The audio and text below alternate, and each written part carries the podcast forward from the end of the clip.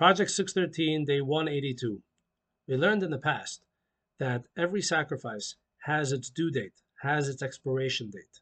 Um, especially sacrifices that need to be eaten either by the kohanim or by the owners. Some of them can be eaten until that very until the end until the next morning or until the third day. So the Passover sacrifice it was offered on the 14th of Nisan, was eaten on the eve of the Seder, that's the 15th of Nisan. By the next morning, if there is any meat left over, that meat is now called noisar. It is left over past its expiration time and it must be burned. So the first mitzvah we learn today is that Passover meat must not be left over until the next morning. The same thing is true with regard to the second Passover. And that's the second mitzvah that we learned today, that the second Passover offering that was brought on the 15th, 14th of Iyar and eaten on the eve of the 15th of Iyar cannot remain until the morning of the 15th. Now, with regard to the Passover sacrifice, the Torah says that one must eat the Passover sacrifice as a dessert once he's already full. That's when you have the meat of the Passover sacrifice in celebration of Pesach. So, what was the main course? There is another sacrifice called Karban Chagiga, the festival sacrifice. And this was a sacrifice that every group was able to bring. They were not obligated to bring it. They were able to bring a sacrifice in the Holy Temple on the 14th of Nisan. They would slaughter it, sprinkle the blood on the altar, certain parts were burned on the altar, and then they would take it home.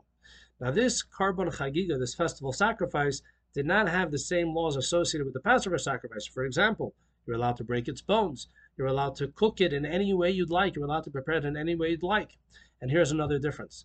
The expiration time for the Chagiga was not the next morning, it was a day later. You were able to eat the Karban Chagiga that day, the evening of the 15th, the 15th during the day, and then on the 16th in the morning, that's when it became disqualified.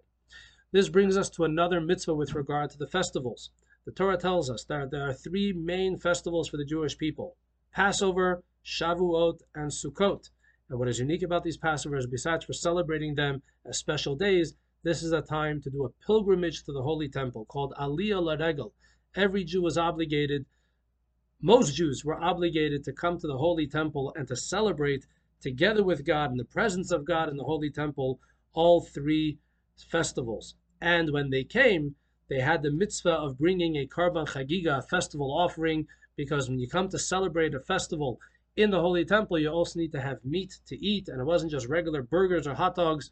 They would bring a special sacrifice, and the meat that they would eat in order to celebrate the holiday was sacrificial meat, was holy meat, and this gave the proper context for the Jewish people to have a meaningful, uplifting, and truly joyous holidays. Thank you all for watching. More tomorrow.